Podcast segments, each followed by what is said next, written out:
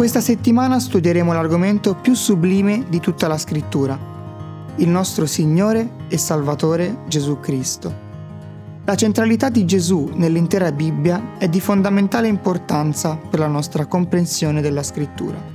E a questo riguardo il Salterio non fa eccezione.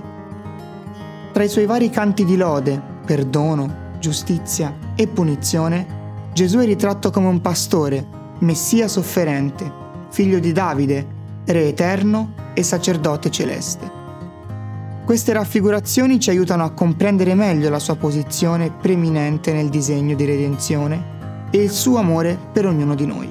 Il libro dei Salmi ci offre una prospettiva più ampia su Gesù, sul suo carattere, sul suo ministero in cielo e sul suo ritorno, ed è ciò di cui parla la lezione di questa settimana.